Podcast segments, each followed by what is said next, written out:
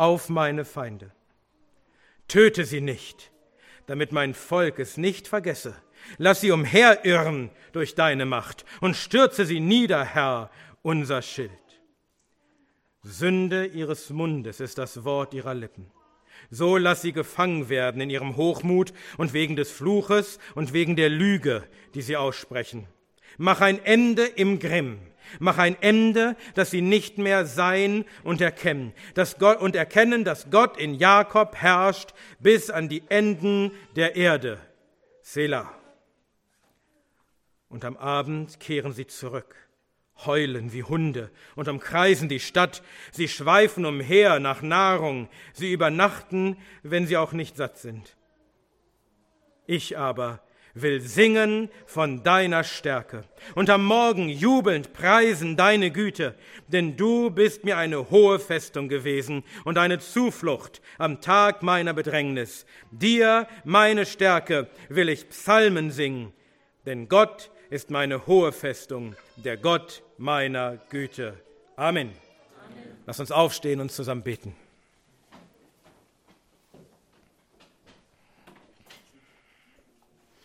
Herr unser Gott, wir wollen singen von deiner Stärke und wollen auch jetzt an diesem Morgen jubelnd preisen deine Güte, denn du bist uns eine hohe Festung und eine Zuflucht am Tag der Bedrängnis. Herr unser Gott, wir lieben dich, unsere Stärke. Du bist unsere ganze Hoffnung. Herr, wenn wir auch sehen, wie die Gottlosen um uns herum sind, wie sie, wie sie heulen wie Hunde und mancherlei Böses ersinnen, Herr, und wenn es teilweise aussichtslos erscheinen mag, so vertrauen wir darauf, dass du unsere Stärke bist. Dass du der allmächtige Gott bist, dem es ein leichtes ist, all seine Feinde zu verderben. Herr, wir beten, dass wir sehen dürfen, wie du handelst mit unseren, mit deinen Feinden. Dass wir es, dass wir es sehen und nicht vergessen. Dass auch unsere Kinder und Kindeskinder nicht vergessen, dass du immer noch derselbe Gott bist, der spottet über alle seine Feinde, der spottet über alle Nationen, über alle, die Frevel tun und sich gegen Gott erheben. Herr, uns so hilft, dass auch wir ohne Furcht sind, auch wenn wir sehen, wie die Gottlosen toben gegen dich und dein Gesalbten. Herr, wenn wir doch wissen, dass du im Himmel thronst und lachst über sie und nur spottest über sie, weil sie überhaupt gar nicht sind im Vergleich zu deiner Macht und Stärke, Herr, dann lass auch uns nicht, nicht verzagen bei ihrem Anblick. Und wenn sie uns bedrängen und wenn sie uns bedrohen, Herr, lass uns völlig ruhig sein, weil wir wissen, du bist mit uns. Was kann ein Mensch uns tun? Herr, und so wollen wir voller Freude diesen Gottesdienst feiern, in diesem Bewusstsein, dass du der Herr bist, dass du alle Macht hast, dass du unsere Stärke bist, unsere Hilfe, dass du unsere Zuflucht bist, dass du dich erheben wirst, dass du erwachen wirst zu unserer Rettung und unserem Heil und um alle Feinde zu vernichten. Herr, wir sehnen uns nach dem Tag, an dem du erscheinen wirst und dies völlig erfüllt sein wird, wenn wirklich jeder Feind besiegt sein wird, gelegt sein wird unter deine Füße. Aber Herr, wir beten, dass wir auch hier schon sehen, wie deine Macht immer mehr fortschreitet, wie du immer mehr deiner Feinde besiegst, schon hier auf der Erde, damit wir dich jubeln, unsere jubelnd preisen, weil du unsere Stärke bist, unsere Zuflucht, unsere Hilfe und Rettung. Herr, und so erfülle unsere Herzen mit Freude auch heute Morgen, weil wir dies wissen. Lass uns freuen und fröhlich sein an diesem deinem Tag. Und lass uns dich jubelnd preisen aus aufrichtigem, freudigem Herzen, weil wir erkannt und geglaubt haben, weil wir wissen, du bist unser Gott. Und du wirst uns alle retten. Du hast es schon getan in deinem geliebten Sohn und du wirst uns auch hindurch retten, bis wir für immer dort sind, wo du bist, bis wir deine Herrlichkeit schauen und alle Feinde besiegt sehen. Herr, handle auch heute Morgen Wirke Großes in unserer Mitte. Herr, auch wir sind alle nur Sünder und wir leben allein durch deine Gnade. Wir sind nur deswegen überhaupt würdig, zu dir zu sprechen, weil dein Sohn uns erkauft hat, weil sein Blut uns reinigt. Aber in dieser Zuversicht wollen wir freimütig zu dir kommen und bitten, Herr, erbarme dich unser. Komm und sei du mitten unter uns. Lass uns erleben, dass du wandelst inmitten deiner Gemeinde und Großes wirkst durch dein kraftvolles Wort und das Wirken deines Heiligen Geistes. Und darum bitten wir nun, Herr, damit wir uns freuen an unserem Heil, an unserem Gott und damit du alle Ehre hast, damit dein Sohn gepriesen ist mit Jubel in der Versammlung und so auch du geehrt bist bei den Deinen. Und so beten wir dies alles in Jesu Namen. Amen. Amen. Lasst uns tun, wozu uns der Psalm aufgefordert hat, nämlich einen Psalm singen für unseren Gott. Wir singen das Lied Nummer 212. Lied Nummer 212, das ist der Psalm 3. Ach Herr, wie sind der Feinde viel.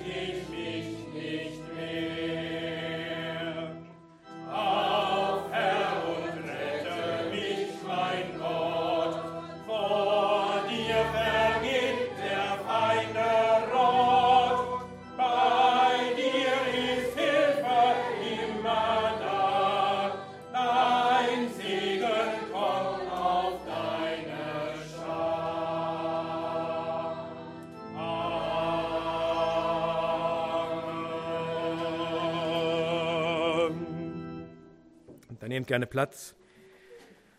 Und wir hören nun die Lesung im Alten Testament und kommen zu 2. Samuel Kapitel 11. Wir hören 2. Samuel Kapitel 11.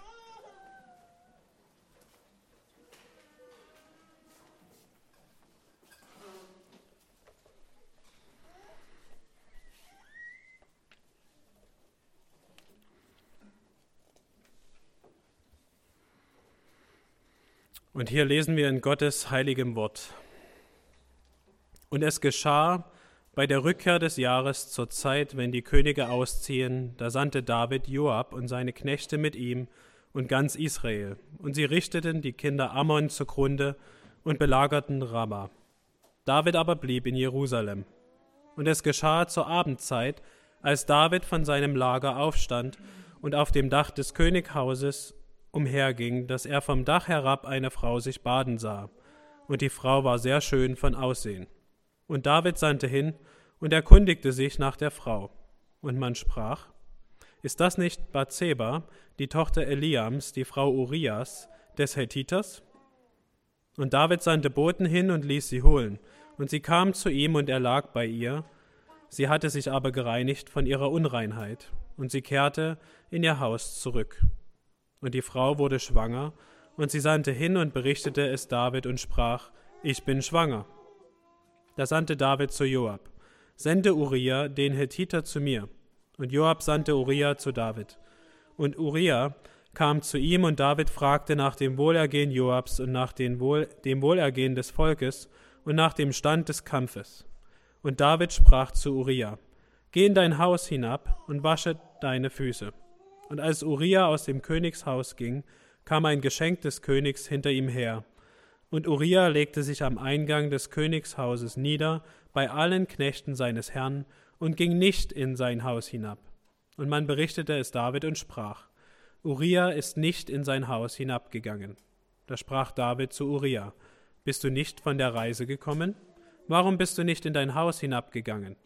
Und Uriah sprach zu David: Die Lade und Israel und Juda weilen in Hütten, und mein Herr Joab und die Knechte meines Herrn lagern auf freiem Feld. Und ich sollte in mein Haus gehen, um zu essen und zu trinken und bei meiner Frau zu liegen? So wahr du lebst und deine Seele lebt, wenn ich dies tue. Da sprach David zu Uriah: Bleib auch heute noch hier, und morgen werde ich dich entlassen. So blieb Uriah an jenem Tag und am folgenden in Jerusalem. Und David lud ihn ein, und er aß und trank vor ihm, und er machte ihn betrunken. Und am Abend ging er hinaus, um sich auf sein Lager niederzulegen, bei den Knechten seines Herrn. Aber in sein Haus ging er nicht hinab. Und es geschah am Morgen, da schrieb David einen Brief an Joab und sandte ihn durch Uriah. Und er schrieb in dem Brief folgendes: Stellt Uriah voran, wo der Kampf am stärksten ist, und zieht euch hinter ihm zurück, damit er erschlagen werde und sterbe. Und es geschah, als Joab die Stadt einschloss, da stellte er Uriah an den Ort, von dem er wusste, dass tapfere Männer dort waren. Und die Männer der Stadt zogen heraus und kämpften gegen Joab, und es fielen einige vom Volk, von den Knechten Davids, und auch Uriah, der Hethiter, starb. Da sandte Joab hin und berichtete David alle Begebenheiten des Kampfes. Und er befahl dem Boten und sprach: Wenn du geendet hast, dem König alle Begebenheiten des Kampfes zu melden, so geschehe es, wenn der Grimm des Königs aufsteigt und er zu dir spricht, warum habt ihr euch der Stadt genähert, um zu kämpfen? Wusstet ihr nicht, dass sie von der Mauer herab schießen werden? Wer hat Abimelech, den Sohn Jerubessels, erschlagen? Warf nicht eine Frau den oberen Stein einer Handmühle von der Mauer auf ihn herab, dass er in Thebes starb? Warum habt ihr euch der Mauer genähert? So sollst du sagen, auch dein Knecht Uriah, der Hethiter ist tot. Und der Bote ging hin, und er kam und berichtete David alles, wozu Joab ihn gesandt hatte. Und der Bote sprach zu David, da die Männer die Oberhand über uns hatten und gegen uns aufs Feld herauszogen, so drangen wir auf sie ein bis zum Eingang des Tores.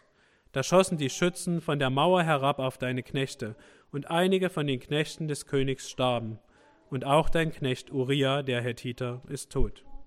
Da sprach Joab da sprach David zu dem Boten, So sollst du zu Joab sagen, lass diese Sache nicht böse sein in deinen Augen, denn das Schwert frisst bald so, bald so.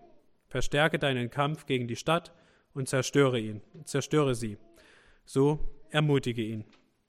Und als die Frau Urias hörte, dass Uriah ihr Mann tot war, klagte sie um ihren Gatten. Als aber die Trauer vorüber war, sandte David hin und nahm sie in sein Haus, und sie wurde seine Frau, und gebar ihm einen Sohn. Aber die Sache, die David getan hatte, war böse in den Augen des Herrn. Amen.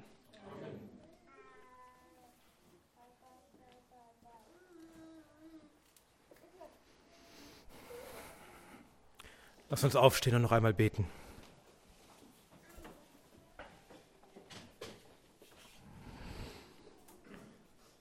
Herr, wir danken dir für dein Wort dass dein Wort nichts beschönigt, dass es nicht die Sünden der Glaubenshelden zudeckt, sondern im Gegenteil. Und auch daran erkennen wir, dass dies Gottes Wort ist. Denn Menschen würden versuchen, ihre Sünden zuzudecken.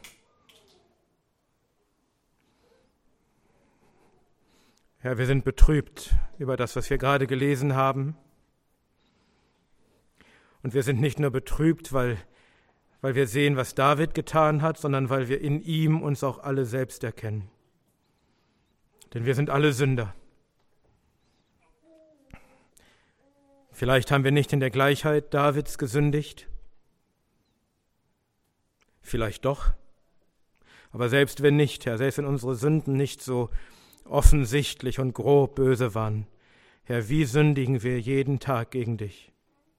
obwohl du uns nur Gutes schenkst, obwohl du uns mit allem versorgst, obwohl du uns gnädig bist, ob, obwohl wir nichts haben, wo uns irgendetwas mangeln würde.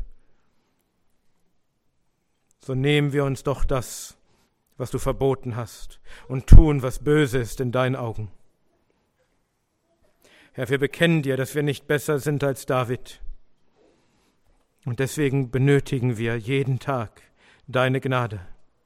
Jeden Tag musst du uns neu vergeben, all die Sünden, die wir wieder getan haben. Und so beten wir auch jetzt darum, Herr, vergib uns all unsere Sünden. Und sei uns gnädig. Herr, hab Dank, dass wir trotz unserer Sünden kommen dürfen vor dein Angesicht. Dass du uns nicht ansiehst als das, was, was wir aus uns selbst sind, sondern dass du uns ansiehst in deinem geliebten Sohn, dem einzigen, der vollkommen sündlos war. Herr, wir bitten dich, dass du uns heiligst, denn wir möchten nicht so bleiben, wie wir sind. Herr, wir wissen, dass wir bis, bis ans Ende auf die, unseres Lebens auf dieser Erde Sünder bleiben werden, aber wir bitten dich, dass du dein Werk der Heiligung an uns hast, dass du uns auch heute Morgen heiligst durch die Wahrheit, durch dein Wort. Und so beten wir für unseren Diakon, wenn er dein Wort nun verkündigt, dass du ihn stärkst, ihm Weisheit gibst und Kraft, dass du selbst dafür sorgst, dass er dein Wort in Wahrheit verkündigt, dass dein Heiliger Geist alles bestätigen möge und anwenden möge an unseren Herzen, dass wir alle bekennen, dass dies Gottes Worte sind und dass sie Kraft haben an uns allen. Uns zu überführen, uns zurechtzuweisen und zu unterweisen in der Gerechtigkeit, damit wir ausgerüstet sind für jedes gute Werk.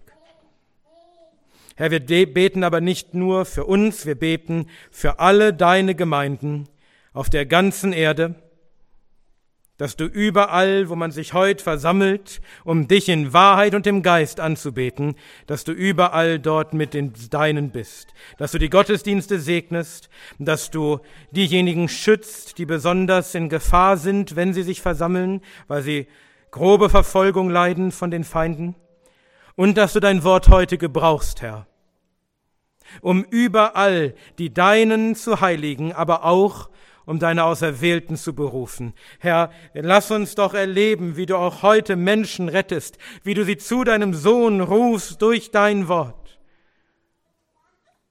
dass sie hören, dass dies die Stimme ihres Hirten ist und dass sie ihm nachfolgen. Herr, und wir beten darüber hinaus für unser ganzes Land. Herr, wir leben in einer Zeit, die so von Sünde geprägt ist, wie schon seit langer, langer Zeit das nicht mehr der Fall war. Herr, gerade gestern, wie, wie die Gottlosen ihre Sünde gefeiert haben auf den Straßen der Stadt. Herr, wir bitten, dass du dich erbarmst. Wir bitten, dass du vielen noch Umkehr schenkst, Buße über ihre Sünden und Umkehr zu dir, Glauben an das Evangelium damit sie gerettet werden. Aber wir beten auch, dass du dem Bösen wehrst und ihm Einhalt gebietest und dass du dich erhebst gegen deine Feinde.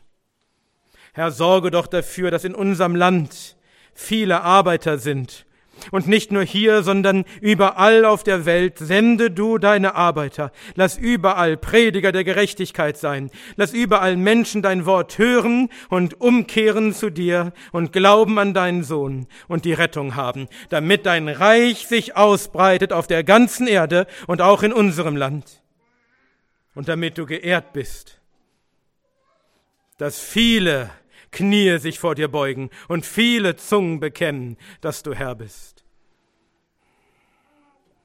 Lass uns das auch jetzt erleben, wenn du wirkst in unserer Mitte durch dein Wort. Lass uns erleben, dass du der Herr bist, der nun Großes tut in seiner Gemeinde. Wir beten es in Jesu Namen. Amen. Amen. Lass uns vor der Predigt noch das Lied Nummer 15 singen. Lied Nummer 15, Liebster Jesu, wir sind hier.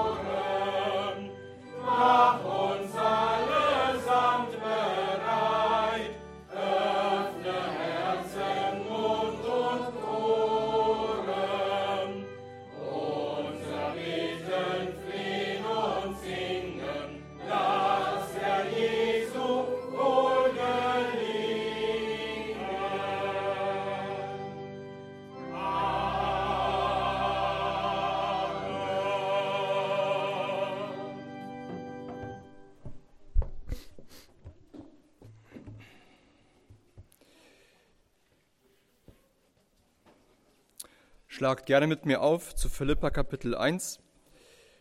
Philippa Kapitel 1, wir betrachten heute die Verse 29 und 30.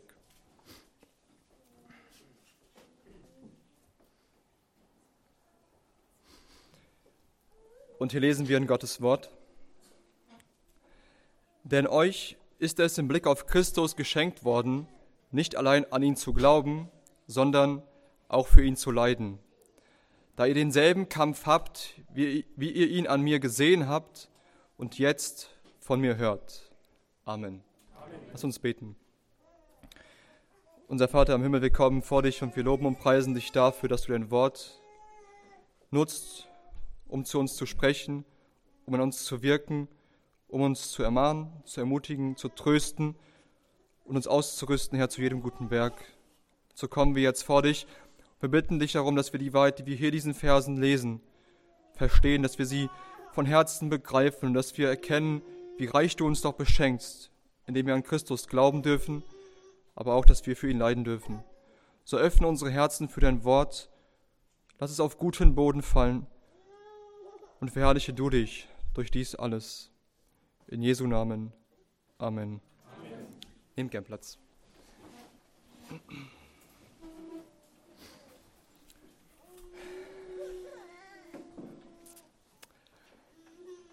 Leid, tiefer seelischer und körperlicher Schmerz, sei es durch Unrecht oder Böses, das man widerfährt, das einem widerfährt, vielleicht durch Ausgrenzung, Verleumdung, Bedrängnis, Verfolgung, körperliche Angriffe oder ähnliches. Ja, auch Christen leiden, damals wie heute. Und so auch die Philipper. Wir haben es das letzte Mal genauer gesehen. Darum beginnt Paulus hier in Vers 29 mit einem Denn. Es bezieht sich auf das, was er die Verse zuvor geschrieben hat. Die Gläubigen in Philippi hatten nämlich Widersacher, Feinde, die sie bedrängt haben. Ihre Umstände waren alles andere als leicht. Die Christen in Philippi mussten leiden und Schweres durchmachen.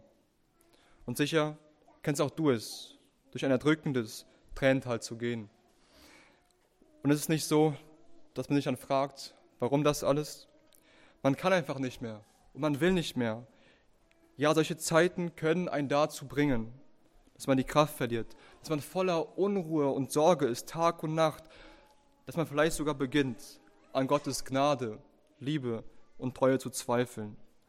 Ja, solche Zeiten können einen in ein tiefes und dunkles Loch stürzen. Und genau darum müssen wir verstehen, was Paulus uns hier lehrt. Denn euch ist es im Blick auf Christus geschenkt worden, nicht allein an ihn zu glauben, sondern auch für ihn zu leiden. Der Apostel will, dass die Philipper das verstehen. Sie wurden damit beschenkt, an Christus zu glauben, ja, ihnen wurde aber auch geschenkt, für Christus zu leiden. Doch wie ist das zu verstehen? Wenn du gefragt werden würdest, was du dir wünschst, dann fallen dir bestimmt viele Dinge ein.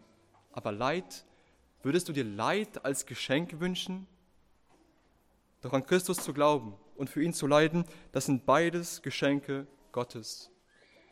Wenn du verstehst, was Paulus damit meint, dann kann dein Blick auf Leid völlig verändert werden.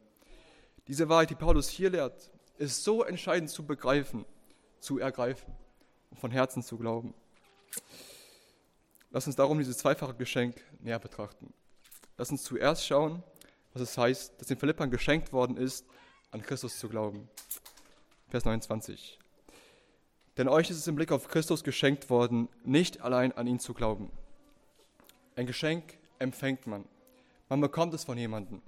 Der Geber, von dem Paulus hier spricht, ist natürlich Gott. Es ist sein Geschenk an die Philipper, dass sie an Christus glauben. Und dieses Geschenk haben sie wirklich unverdient erhalten. Das Wort, das Paulus hier benutzt, macht es nämlich deutlich. Im Griechischen heißt es nämlich oder umfasst es ja das Wort Gnade. Das heißt, die Philipper, dass sie an Christus glauben dürfen, das ist ein Geschenk, das Gott ihnen aus freier Gnade geschenkt hat. Die Frage ist aber, wie kam es dazu, dass die Philipper dieses Geschenk empfangen haben? Lass uns dazu einige Jahre zurückblicken, als Paulus das erste Mal nach Philippi kam. Paulus befand sich nämlich auf seiner zweiten Missionsreise. Und eigentlich wollte er nach Asien reisen, um dort von Christus zu zeugen. Doch Gott hielt Paulus davor zurück. Der Herr rief ihn stattdessen nach Europa. Daraufhin machte Paulus sich mit seinen Mitarbeitern auf und sie kamen das erste Mal nach Europa in die Stadt Philippi. Und am Sabbat gingen sie zu einem Fluss, wo sich mehrere Frauen fanden, zu denen sie redeten. Ja, allein bis hierhin sehen wir doch schon deutlich, wie viel Gnade Gott den Philippern geschenkt hat. Ist es nicht die Gnade des Herrn gewesen, dass er Paulus von Asien nach Europa in die Stadt Philippi geführt hat? Was ist es anderes als ein Geschenk, das der Herr Paulus zu diesen Frauen an diesen Fluss geführt hat, damit sie dann von Christus hören? Ja, und so sprach Paulus zu den Frauen. Und Lydia, eine von ihnen, gab Acht auf das, was Paulus redete. Doch warum tat Lydia das? Apostelgeschichte 16, Vers 14. Und eine gewisse Frau mit Namen Lydia, eine Purpurhändlerin aus der Stadt Thyatira, die Gott anbetete, hörte zu, deren Herz der Herr auftat, dass sie Acht gab auf das, was von Paulus geredet wurde. Auch hier wieder Gottes Gnade. Lydia hörte der Predigt von Paulus zu und gab wirklich Acht auf seine Worte, weil Gott ihr Herz öffnete. Nicht Lydia kam von selbst auf die Idee, Paulus Worten zu lauschen. Es war Gott, der sie dazu gebracht hat. Lydia hörte von Christus und sie glaubte der Botschaft von ihm und ließ sich taufen. Und auch hier wieder die Frage, warum glaubte sie? Paulus schreibt in Philippern hier in Vers 29, dass ihnen von Gott geschenkt worden ist, an Christus zu glauben. Das war bei allen Philippern so und natürlich auch bei Lydia. Sie glaubte der Botschaft von Christus und ließ sich taufen, weil Gott ihr schenkte, an Christus zu glauben. Der Herr hat Lydia also zu sich gezogen. Er hat ihren Verstand erleuchtet. Er hat ihr gegeben, dass sie diese göttliche Botschaft verstehen konnte. Es war der Herr, der in Lydia bewirkt hat, an Christus glauben zu wollen und an ihn glauben zu können. Das war Gottes Geschenk an Lydia und an alle Gläubigen in Philippi. Es ist Unsinn zu glauben, dass der Mensch von selbst zum Glauben an Christus kommt. Er will und kann nicht von sich aus. Der Mensch entscheidet sich mit seinem freien Willen aus freien Stücken für die Hölle. Er will nicht an Christus glauben und darum kann er es auch nicht. Wir alle sind ohne Ausnahme hoffnungslos verloren, es sei denn, Gott greift ein. Es sei denn, er kommt und schenkt uns, dass wir an Christus glauben dürfen. Paulus geht es hier aber nicht nur darum, dass Gott den Philippern an einem Tag in der Vergangenheit geschenkt hat, an Christus zu glauben. Zu glauben steht hier in Vers 29 in der Gegenwarts, Gegenwartsform. Der Gedanke ist, dass die Philipper von Gott einmal geschenkt, beschenkt worden sind, an Christus zu glauben. Gott hat ihnen Glauben geschenkt und er schenkt ihnen diesen Glauben fortwährend. Sie bleiben im Glauben. Der Herr hat dieses Werk in ihnen begonnen, er führt es weiter und er wird es vollenden. Auch angesichts des Leid, das sie erfahren. Und egal, was auf sie noch zukommen wird, der Herr ist der Anfänger und der Vollender ihres Glaubens. Von diesem Geschenk des Glaubens redet Paulus hier. Darum sagt, ist dir wirklich bewusst, dass es Gottes Geschenk ist, wenn du an Christus glaubst? Ist dir, ist dir klar, dass der Herr alle deine Umstände so gelenkt und geführt hat, dass du eines Tages von Christus hören solltest? Verstehst du, dass er dein Herz geöffnet hat, dass du der Predigt zuhören wolltest? Ist dir bewusst, dass der Herr in deinem tiefsten Inneren gewirkt und dich dazu befähigt hat, an Christus glauben zu wollen und glauben zu können?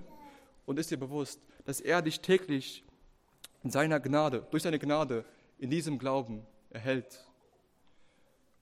Vielleicht geht es dir auch so, dass du diese Wahrheiten oft vergisst, dass du nicht dessen bewusst bist, dass es von Anfang bis Ende sein Geschenk der Gnade ist. Vielleicht ist auch dir nicht klar vor Augen, was für ein unfassbares Privileg es ist, an Christus glauben zu dürfen, dann denke daran, der Herr hat alles so gelenkt, dass du von Christus hören solltest. Er hat dein Herz für das Evangelium geöffnet und er wirkt in dir, dass du an Christus glauben kannst, glauben darfst. Das alles ging von Gott aus. Denn sag, warst du klüger, warst du gebildeter, warst du weiser oder hast du mehr gelesen als andere? Warst du mehr in der Lage, das Evangelium verstehen zu können?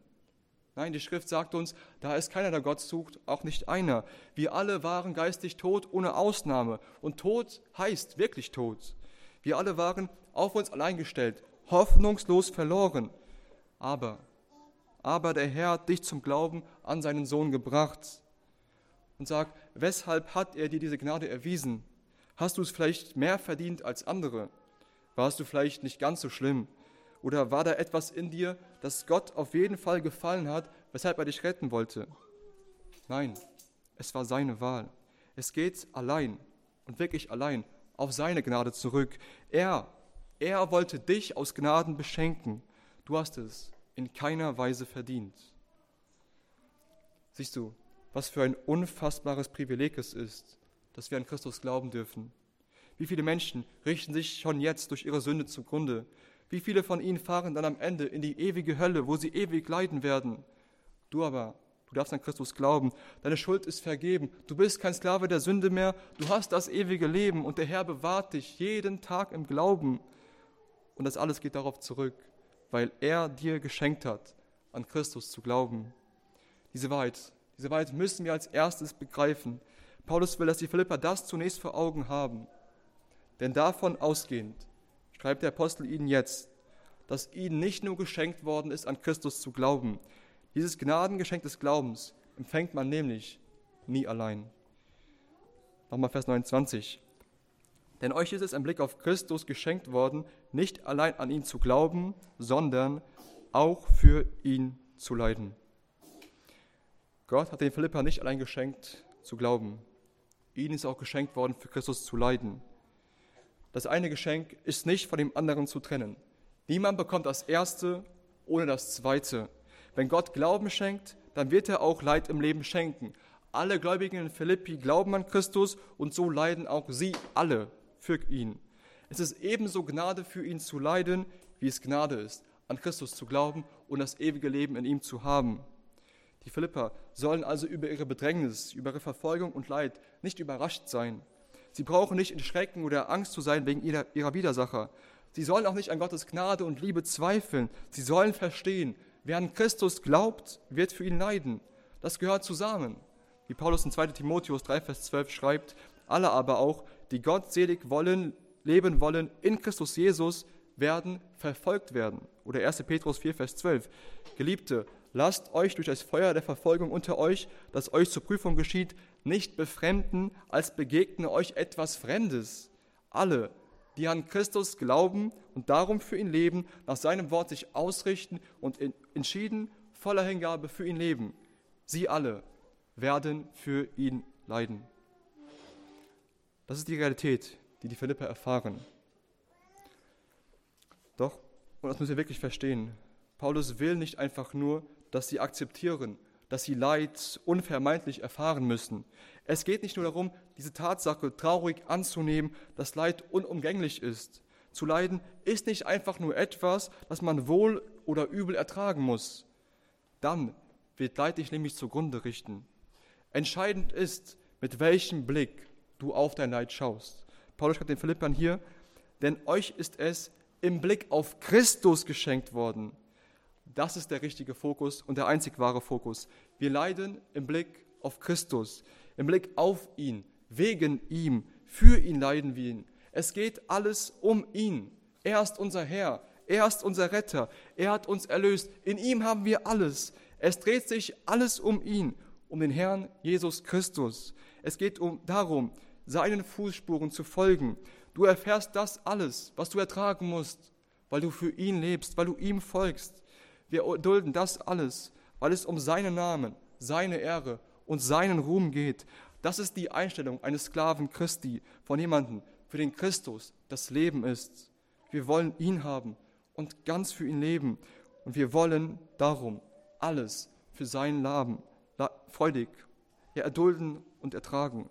Denk nur an die Apostel, über die es in Apostelgeschichte 5, Vers 41 heißt.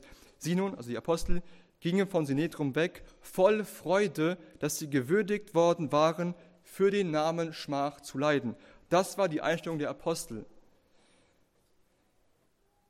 Wenn du für Christus leidest, dann muss dein Blick auf ihn gerichtet sein. Sonst wirst du früher oder später nicht mehr können. Leid ist nur dann zu ertragen, wenn du im Blick hast, dass es um Christus geht. Allein der Blick auf ihn lässt Leid einen ertragen können. Doch, und das ist auch noch nicht alles. Paulus hat den Philippern in Vers 28 deutlich gemacht, dass alles, was sie durchmachen, von Gott bestimmt ist, auch ihr Leid. Und weil Gott es bestimmt hat, darum verfolgt er ein Ziel damit. Gott schenkt seinen Kindern nämlich Leid, weil er dadurch gnädig an ihnen handelt. Lass uns mal ein paar Aspekte betrachten, wozu der Herr Leid im Leben seiner Kinder gebraucht. Zunächst nutzt der Herr Leid, um uns Heilsgewissheit zu schenken. Auch in Vers 28 hat Paulus den Philippern gesagt, dass die Bedrängnis ihrer Widersacher ihnen als Beweis dienen soll, dass sie das Heil in Christus haben. Leid ist also ein Geschenk Gottes, weil er seine Kinder dadurch darin vergewissert, dass sie das ewige Leben haben. Denn weshalb leiden wir? Warum werden die Philipper von ihren Feinden bedrängt? Wieso machen sie das alles durch? Johannes 15, Vers 18. Wenn die Welt euch hasst, so wisst, dass sie mich vor euch gehasst hat. Wenn ihr von der Welt wäret, würde die Welt das ihre lieb haben. Weil ihr aber nicht von der Welt seid, sondern ich euch aus der Welt auserwählt habe, darum hasst euch die Welt. Gott hat die Philipper aus der Welt erwählt und ihnen rettenden Glauben geschenkt. Darum gehören sie nicht mehr zu dieser Welt, die verloren geht. Sie haben nicht mehr Teil an ihrem gottlosen Treiben. Sie glauben jetzt an Christus und sie leben für ihn. Die Welt sieht das und die Menschen der Welt, sie hassen es. Und deshalb bedrängen sie die Christen, weil sie, zu, weil sie also zu Christus gehören. Darum werden sie gehasst, bedrängt, verfolgt und müssen leiden. Ihr Leid ist die Folge davon, dass Gott sie aus diesem verdrehten Geschlecht herausgerissen hat. Wenn sie noch zu dieser Welt gehören würden, dann hätten sie keine Anfeindungen, dann würden sie keinen Widerstand erfahren. Doch weil sie an Christus glauben und für ihn leben, darum werden sie bedrängt. Für Christus zu leiden ist also die Frucht der Rettung. Es ist die Folge davon, dass Gott dir gnädig war und dich in Christus gerettet hat. Darum soll Leid dir darin, wenn du für Christus leidest, dich darin vergewissern. Wie der Herr in Matthäus 5, Vers 10 sagt, glückselig die um Gerechtigkeit willen Verfolgten, denn ihrer ist das Reich der Himmel. Wenn du also um Jesu willen leidest, dann sollst du nicht an Gottes Gnade und Liebe zweifeln.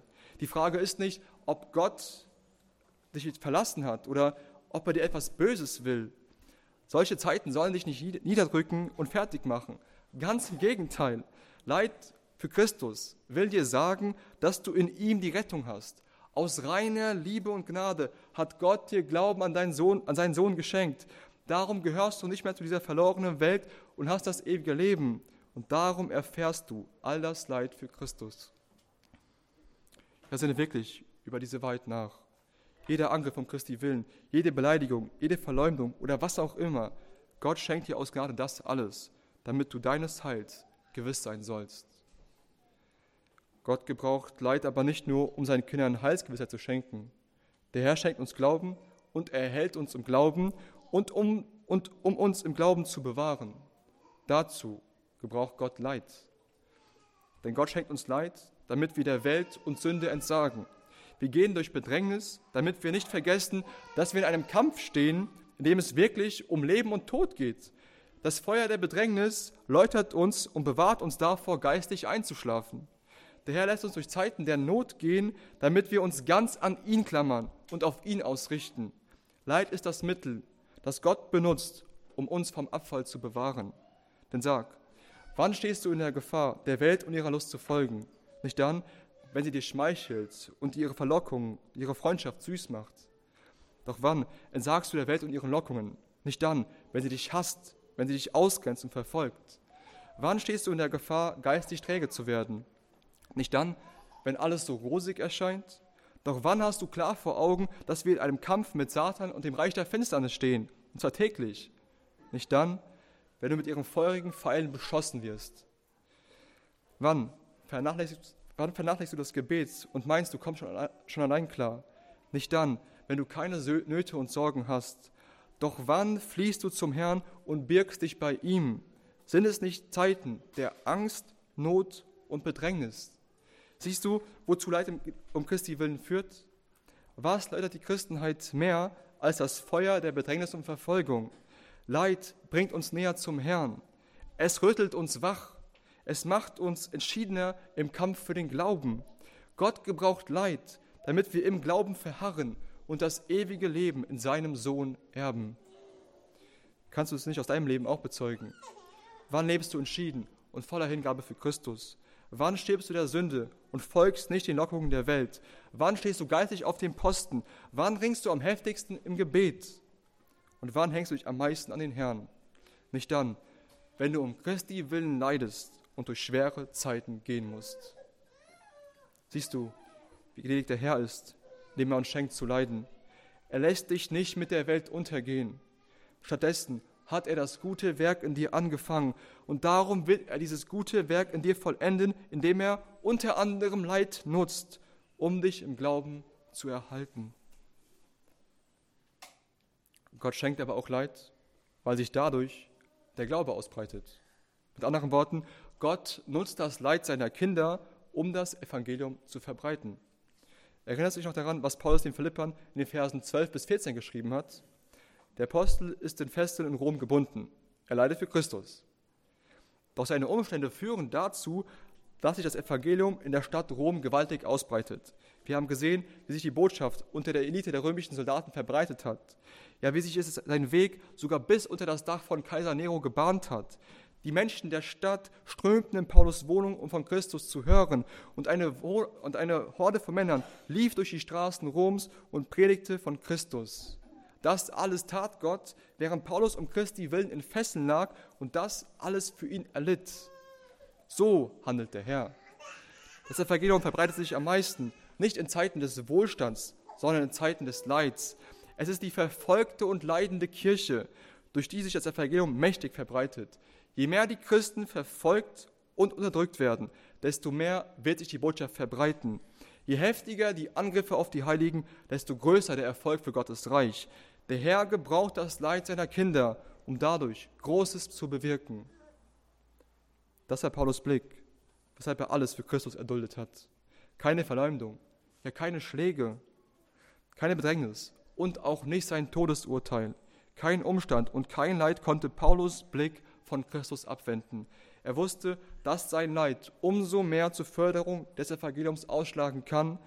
So hat er auf sein Leid um Christi willen geblickt. Darum auch hier die Frage, ist das auch dein Blick? Leidest du wirklich im Blick auf Christus? Ist er dein Leben und seine Verherrlichung dein Ziel?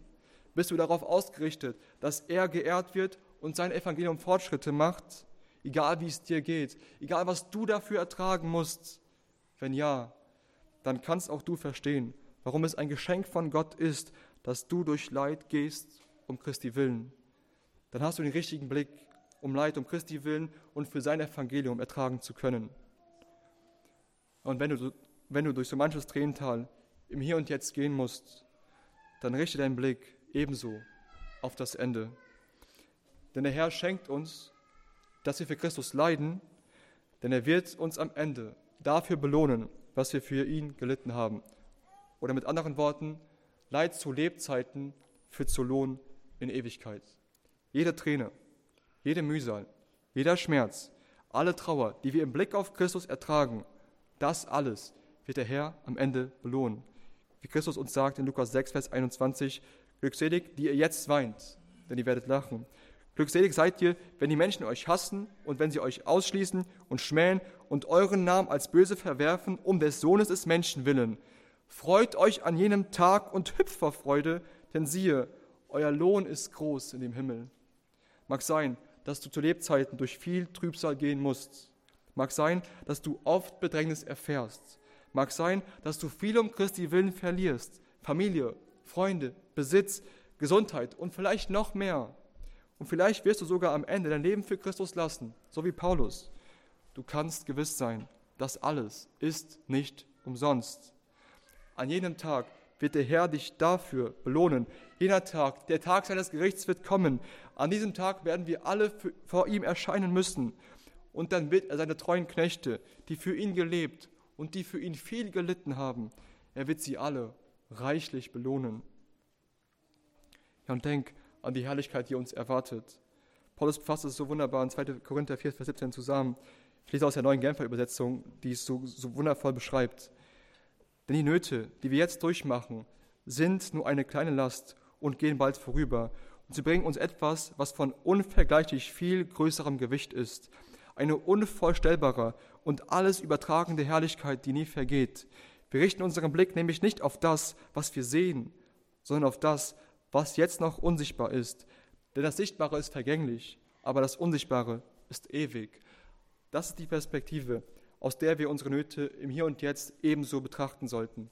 Im Blick auf Christus sollen wir auf das Ende schauen. alles Leid, das du jetzt erfährst, das alles ist bald vorbei. Was aber dann kommt, ist umso herrlicher. Was wir jetzt erfahren, fällt gar nicht ins Gewicht im Vergleich zu dem, was uns erwartet. Denn wir werden das ewige Leben in Gottes Herrlichkeit erben. Wir werden erlöst von aller Not, allem Leid, allem Schmerz, Traurigkeit und so weiter, von aller Sünde. Wir werden in alle Ewigkeit davon befreit, vor ihm und mit ihm leben. Denk an diese Herrlichkeit, die uns erwartet. Aber wie oft bringen uns schwere Umstände dazu, dass wir diese Tatsachen einfach aus dem Blick verlieren, dass du nur auf das Elend schaust, dass du nur darauf schaust, was du jetzt durchmachen musst. Doch wie sehr wirst du deine Trübsal anders bewerten und tragen können, wenn du vom Hier und Jetzt auf jeden Tag schaust. Der Herr lässt uns durch dunkle Tränenteller gehen, doch an jenem Tag wirst du freuen und vor Freude wirst du dich freuen und vor Freude hüpfen. Du wirst bei deinem Gott sein. Er wird jede Träne abwischen und dich um ein Vielfaches dafür belohnen, was du um seines Namens willen gelitten hast. Verstehst du jetzt, warum Paulus den Philippern schreibt, dass ihnen nicht allein geschenkt worden ist, an Christus zu glauben, sondern auch für ihn zu leiden?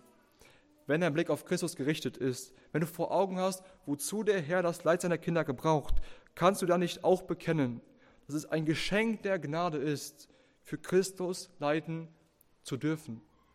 Wie Spurgeon so treffend formuliert. Leiden sind Schätze, und wenn wir weise wären, betrachteten wir sie als unsere kostbarsten Edelsteine. Die Kummerhöhlen sind Diamantengruben. Unsere irdischen Güter sind Silber. Aber für den Christen sind zeitliche Leiden lauteres Gold. Wir können auch in der Gnade wachsen, wenn es uns gut geht. Aber wir machen gewiss größere Fortschritte, wenn wir im Leide sind.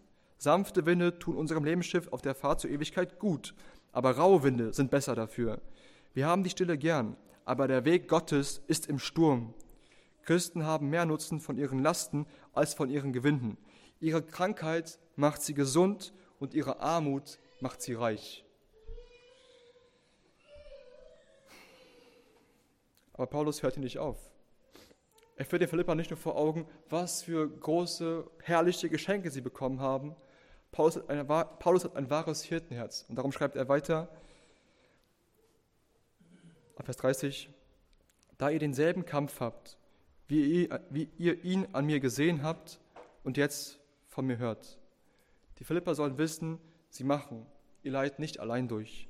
Der Kampf für den Glauben, in dem sie stehen, dieser Kampf der Sorgen, Mühe, Arbeit, gewaltige Anstrengung und ein intensives Ringen bedeutet, Anfechtung und Angriffen den Feinden Christi ausgesetzt zu sein. Diesen Kampf kämpfen sie nicht allein. Paulus will, dass die Philipper wissen, dass er mit ihnen dasselbe durchmacht. Auch er leidet für Christus, da sie gemeinsam in diesem Kampf stehen. Der Apostel erinnert die Philipper hier daran, dass sie diesen Kampf bereits damals an ihm gesehen haben einige Jahre zuvor, als Paulus das erste Mal nach Philippi kam. Die Gläubigen in Philippi haben gesehen, was er da um Christi willen gelitten hat, als der Apostel einen Dämon aus einer Frau austrieb und dadurch in einen heftigen Konflikt kam mit den Philippern, also den Bürgern der Stadt. Die Philipper sahen, wie Paulus öffentlich gegeißelt, misshandelt und körperlich entstellt in den Kerker geworfen wurde. Der Apostel lag dort mit Silas gefangen und musste große Schmerzen erleiden. Die Philipper haben diesen Kampf an Paulus damals gesehen und jetzt hören sie ebenso davon. Jetzt, während Paulus in Rom gefangen ist, hören sie von seinen Umständen. Zum einen, indem sie diesen Brief lesen und Epaphroditus als Bote von Paulus Umständen berichtet. Sie hören, wie der, Paulus, wie der Apostel um Christi willen in Rom gefangen ist, wie Paulus Angriffe von falschen Predigern erleidet. Sein Gerichtsurteil steht bevor, vielleicht sogar sein Todesurteil. Paulus hat sein Leben in diesen Kampf investiert. Er hat für Christus gelebt und für ihn gelitten. Die Philipper haben wie er Teil an diesem Kampf. Sie haben vielleicht nicht dieselben Umstände wie Paulus. Nicht jeder von ihnen liegt in Ketten oder könnte hingerichtet werden. Doch sie haben Teil an diesem gemeinsamen Kampf für den gemeinsamen Glauben. Sie kämpfen gegen dasselbe Reich der Finsternis, gegen Satan und seine Diener. Sie haben gemeinsam Teil für den Kampf für, im Kampf für das Evangelium. Und weil sie ihr Leben gemeinsam darin investieren, darum leiden sie auch zusammen für Christus. Paulus richtet den Blick den Philippa darauf, weil er sie dadurch natürlich ermutigen will. Die Philippa sollen getröstet sein. Paulus weiß, wie es ihnen geht. Er macht dasselbe durch. Doch er hat von ihrer ersten Begegnung bis heute nicht aufgehört, weiter zu kämpfen. Darum sollen auch sie standhaft bleiben und seinem Vorbild nacheifern. Wie er später schreibt in Kapitel 3, Vers 17, seid miteinander meine Nachahmer, Brüder. Die Philipper sollen Paulus Beispiel folgen, dass er ihnen vorgelebt hat und noch immer vorlebt. Sie sollen mit ihm weiter für den Glauben ringen und nicht, auch, nicht aufgeben, egal durch welches Leid sie gemeinsam gehen. Ja, darum sei auch du ermutigt. Wenn du gerade durch ein tiefes Tal gehen musst und Leid erfährst, denke daran, du bist nicht allein. Du bist nicht die einzige Person, die so etwas durchmachen muss. Vielleicht habt ihr nicht dieselben, dieselben Umstände, aber hier sind Geschwister, die mit dir leiden. Sind nicht gerade einige von uns in teilweise heftigen Kämpfen ausgesetzt, weil sie sich zu Christus bekennen und zu Wahrheit bekennen? Wie viele von uns mussten schon durch Trübsäle gehen, weil sie für Christus leben und die Gewissen reinbehalten wollten? Und hat nicht jeder von uns damit zu kämpfen, den Angriffen Satans zu widerstehen? Hängt nicht jeder von uns damit, den Lüsten der Welt und den Begierden des Fleisches nicht nachzugeben? Ist es nicht ein ständiger Kampf, der so viel Kraft raubt? Dann denke daran, du bist nicht allein. Hier sind viele, die dasselbe durchmachen. Durch was auch immer du gehen musst, sei ermutigt und getröstet. Ja, wir kämpfen Schulter an Schulter, aber wir leiden auch Hand in Hand. Und um unseren Blick etwas zu weiten, denk nur an die Geschwister, die an anderen Orten der Welt Heftiges erleiden müssten. Wie viele von ihnen stehen wirklich in Todesgefahr oder müssten sogar heute ihr Leben für Christus lassen? Was ist unser Leid im Vergleich zu ihrem Leid? Sollst du dein Leid durch Gottes Gnade nicht viel eher ertragen können? Oder aber bist du heute Morgen vielleicht hier, aber du weißt gar nicht, wovon Paulus hier spricht. Wo Leiden für Christus ist doch alles gar nicht so schlimm. Dann sag, gehst du vielleicht durchs Leben so, dass du kein klares Zeugnis für Christus bist und dich nicht klar zu den Weiten des Glaubens bekennst. Bloß nicht auffallen, ja nicht anecken, niemals ein kritisches Gespräch, niemals ein klares Bekenntnis zur Wahrheit, auf keinen Fall eine Diskussion auslösen, wegen der Wahrheit, könnte sonst hitzig werden und niemals evangelisieren. Die Menschen könnten dich sonst belächeln, verspotten oder beleidigen. Ja, wenn du so wandelst, wenn du dich nicht zu den Weiten des Glaubens und zu Christus klar bekennst, wenn du ihn nicht bezeugst, wenn du dich für deinen Herrn und für sein Wort schämst, ja, dann wirst du keinen Widerstand und kein Leid um Christi willen erfahren. Dann kämpfst du aber nicht Schulter an Schulter und dann kannst du auch nicht mitleiden Hand in Hand dann wirst du niemandem eine Ermutigung und ein Trost sein können. Doch was noch viel schlimmer ist, der Herr sagt es uns in Markus 8, denn wer irgend sich meiner und meiner Worte schämt unter diesem ehebrecherischen und sündigen Geschlecht, dessen wird sich auch der Sohn des Menschen schämen, wenn er kommt in der Herrlichkeit seines Vaters mit den heiligen Engeln. Darum prüfe, ob du wirklich für Christus entschieden lebst und dein Leben für sein Evangelium und sein Reich investierst. Die Philipper aber standen mit Paulus in diesem Kampf und sie gingen darum durch Leid für Christi willen. Sie hatten den Blick auf Christus gerichtet und sind darum seinen Fußspuren gefolgt. Denn wenn, wir, denn wenn wir für Christus leiden, dann folgen wir den Spuren, die er bereits gezogen hat. Denn er ist uns den Weg des Leidens schon lange vorausgegangen.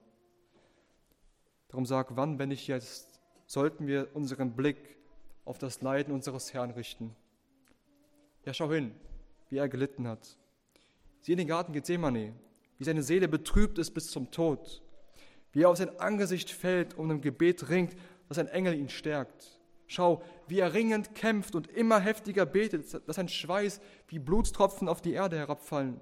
Sieh, wie er verraten und gefangen weggeführt wird. Wie er von den Soldaten verlacht, verspottet und gegeißelt wird, bis er körperlich entstellt ist. Blicke darauf, wie er trotz seiner Wunden den gesamten Weg nach Golgatha geht und sieh die Nägel, die seinen Körper durchdringen und wie er mit unfassbaren Schmerzen an diesem Kreuz hängt. Schau, wie auf einmal der Himmel finster wird und der Sohn Gottes voller Schmerzen und mit lauter Stimme schreit, mein Gott, mein Gott, warum hast du mich verlassen? Er gibt den Geist auf und stirbt. Können wir nur ansatzweise uns vorstellen, wie das für ihn war? Sein gesamtes Leben war von Leid begleitet, allein deshalb, weil er unter uns Sündern gelebt hat.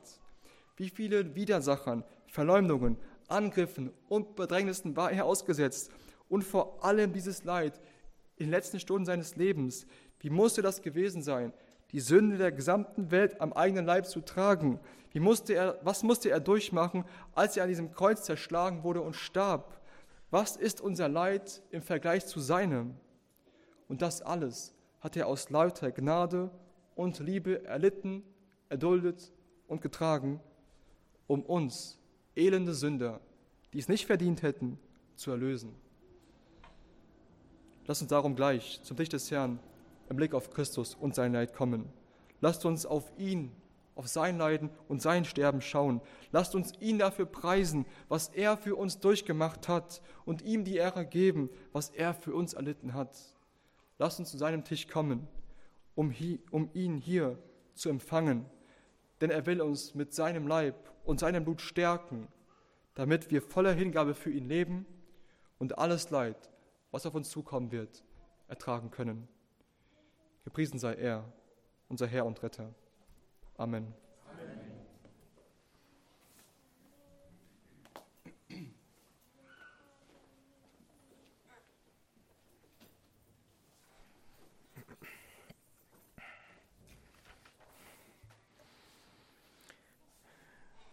bevor wir das Herrenmahl zusammen feiern, lasst uns das Lied Nummer 104 singen. Lied Nummer 104, auf dem Lamm ruht meine Seele.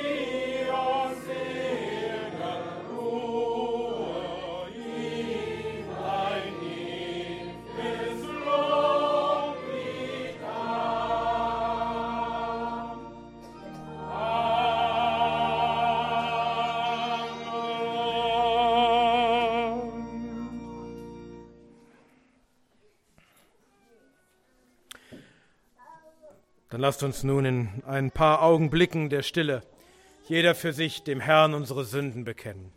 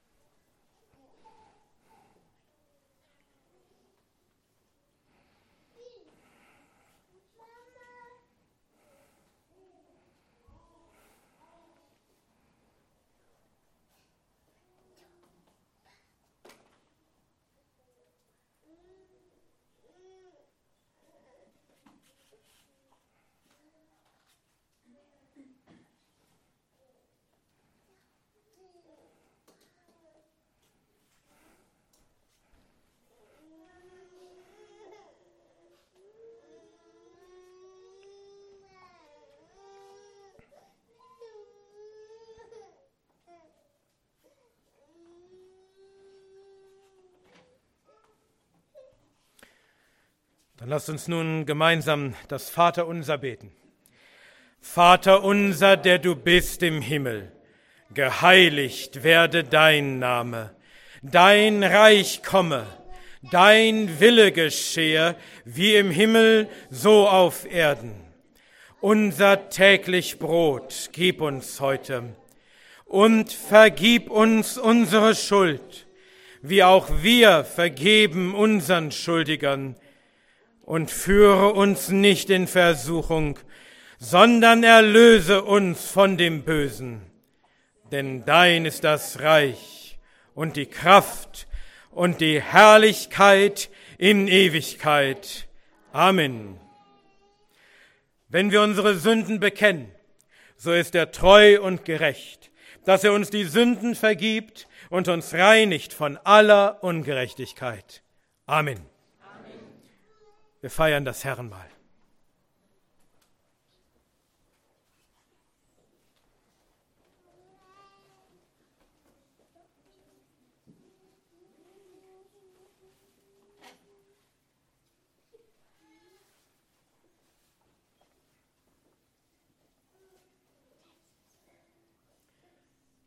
Während sie aber aßen, nahm Jesus Brot und segnete, brach und gab es den Jüngern und sprach, nehmt, esst, dies ist mein Leib. Lasst uns danken. Unser Herr Jesus, wir danken dir für all dein Leiden bis zum Tod am Kreuz. Herr, was hast du nicht alles erlitten? Und du hast es nicht erlitten um eigener Sünden und eigener Schuld willen, sondern für uns, deine Auserwählten, indem du unsere Sünden getragen hast an deinem Leib am Holz, indem du die Strafe für unsere Sünden getragen hast.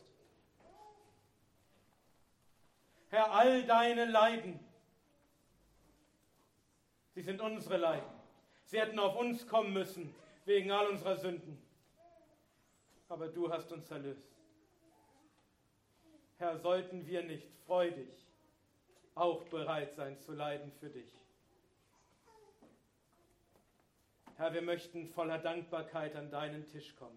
Wir möchten deinen Tod verkündigen. Wir möchten verkündigen, was du getan hast, was du gelitten hast für uns, um uns frei zu machen von der Sünde, um uns gänzlich reinzuwaschen in deinem Blut. Und so schenk uns große Freude an deinem Tod, den du aus Liebe und Gehorsam erduldet hast, zu unserem Heil. Herr, und stärke uns auch, dass wir auch bereit sind, dir von ganzem Herzen nachzufolgen. Herr, wir schulden dir unser Leben, denn du hast uns erkauft mit deinem Leben und so wollen wir dir unser Leben geben. Wir wollen leben für dich. Wir wollen dir nachfolgen und wir wollen auch bereit sein, für dich zu leiden und das mit Freuden. Denn wenn du für uns gelitten hast, viel Größeres, wie sollten wir nicht auch bereit sein zu leiden? Wie unser Herr und Meister. Und auch dazu stärke uns durch dein Mahl. Lass uns neu all die Gnaden zufließen, dass wir voller Freude und voller Dankbarkeit leben für dich. Herr, und so segne uns nun, wenn wir an deinen Tisch kommen. Wir segnen das Brot zum Herrenmahl und bitten um deine besondere Nähe und deinen besonderen Segen. Um Jesu Willen beten wir dies alles. Amen. Amen.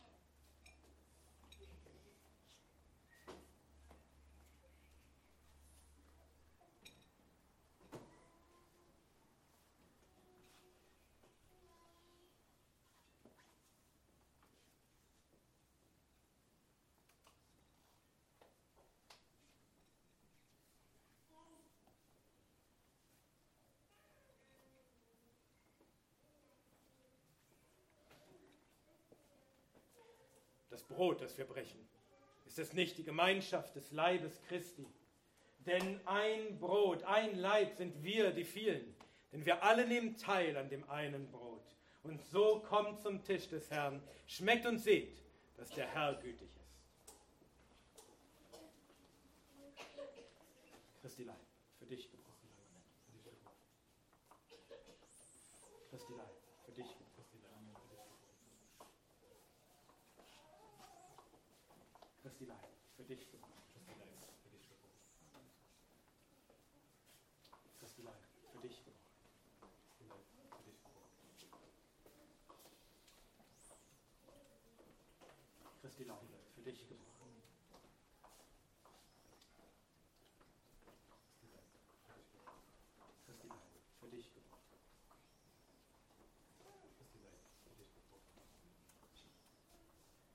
Christi Leib für dich Christi Leid, für dich.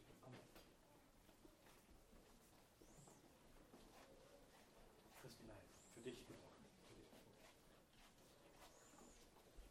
Christi Leib.